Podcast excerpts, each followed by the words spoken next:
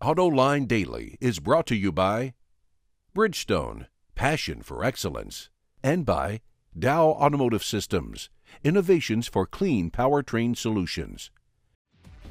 This is Autoline Daily for March 14, 2011, and now the news.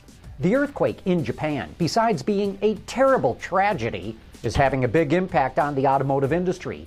Virtually all automotive production in Japan is at a halt, though automakers signaled they could resume making cars before the week is out. If the disruption only lasts a week, then the impact will not be that great. However, Japanese suppliers export parts all around the world, and that could affect both Japanese and other automakers who rely on those parts. Bloomberg reports that the price of copper, aluminum, and nickel fell because of an expected drop off in demand.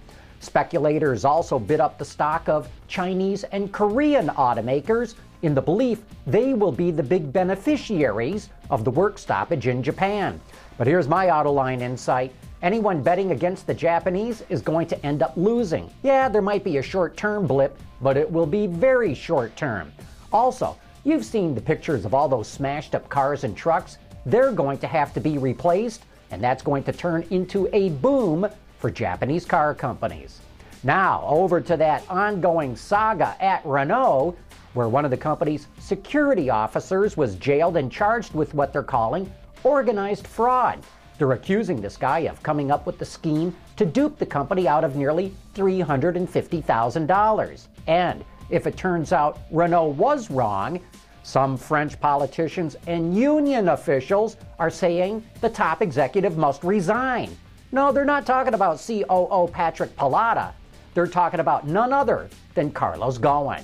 But you watch, these two gentlemen will be profusely apologetic, but they'll keep their jobs. Speaking of people, we know a little bit more about the new CFO at General Motors. Daniel Ammann, 38 years old, grew up on a dairy farm in New Zealand. He joined the company last year, and prior to that, he was with Morgan Stanley, where he advised GM before and during its bankruptcy. Here's the great part about him he owns a 1961 Cadillac convertible and drives a CTS V Wagon. You know, in my book, that makes him a car guy, and having a CFO who understands product can only be good for GM. And speaking of General Motors, the company will bring the Chevy Captiva Sport to the U.S. to sell to fleet customers. Right now, the Captiva is sold on every continent except North America and Antarctica. It's essentially a Chevy Equinox. GM says only minor changes are needed in order to meet U.S. regulations. The idea is to offer the Captiva Sport only to fleets because selling the Equinox to fleets would hurt its residual value. BMW just revealed its redesigned 6 Series. The large two door benefits from numerous upgrades. Surprisingly, the company changed quite a few hard points on it. The wheelbase is 75 millimeters longer, that's nearly 3 inches, which should give rear seat passengers a nice bump in legroom. The car is also 39 millimeters wider and 5 millimeters shorter than its predecessor. Speaking of numbers, this sporty two door is powered by either a straight six engine with 320 horsepower or an optional V8 delivering 407 ponies. Both turbocharged power plants are matched to a standard 8 speed automatic. The car also features a fuel saving stop start system as well as electrically boosted steering. All kinds of other gadgets are available, like night vision, parking assist, and a raft of other active, dynamic, and adaptive electronic doohickeys. As you'd expect, BMW claims the 2012 6 Series has better driving dynamics than its predecessor. No word yet on pricing or availability. There's more than one way to skin a cat, or in this case, get a truck across a river. Autoblog found this little treat on YouTube, and it's pretty ingenious. Who needs a bridge? These crafty and gutsy Bolivians made a ramp out of a few planks of wood and then drove this Toyota pickup up onto a couple of boats. Now, mind you, these are little more than canoes, which makes the feat all the more impressive. With a little paddling and some pretty serious bailing, the truck made it to the other side without getting wet. And it's amazing how people can improvise things.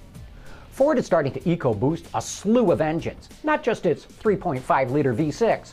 I'll show you what some of that's all about right after this. Introducing Bridgestone's third generation of run flat tires with groundbreaking new Bridgestone technologies.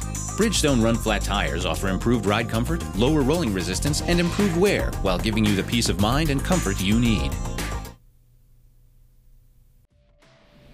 We've been showing you some of the new applications that Ford has coming for its EcoBoost technology. I want to show you my impressions of what that's like on smaller engines in bigger vehicles. So right now I'm in a Ford Edge with a 2-liter 4-cylinder engine, but this one's EcoBoost. It's got over 230 horsepower, 250 foot-pounds of torque, and I'm telling you, if somebody didn't tell me that this was a 4-cylinder engine, I would never believe it. I can't believe how the power comes on on this thing without straining whatsoever. It's not revving way up to get all kinds of power. You just step into it and this thing starts to move. I would have never believed that in a vehicle as large as the Edge and kind of heavy that you could make a four cylinder engine work this well.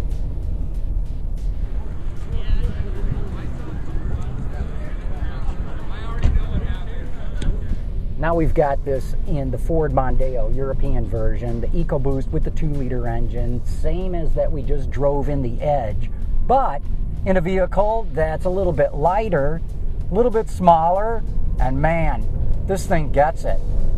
It's just so nice how the power comes on just touching into the accelerator without having to really mash it.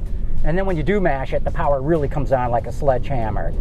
So Ford's really got something here with this EcoBoost system, and it's just terrific to see them applying it to so many different engines a 1.6 liter, 2 liter, 3.5 liter, putting it in everything from nice family sedans to pickup trucks to crossovers. Really impressive what they're doing with this, and uh, I think the public in the marketplace are just going to go ape over this stuff.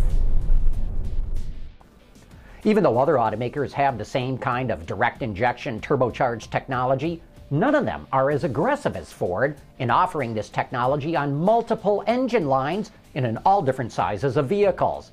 I'll bet they all get there, but Ford got there first.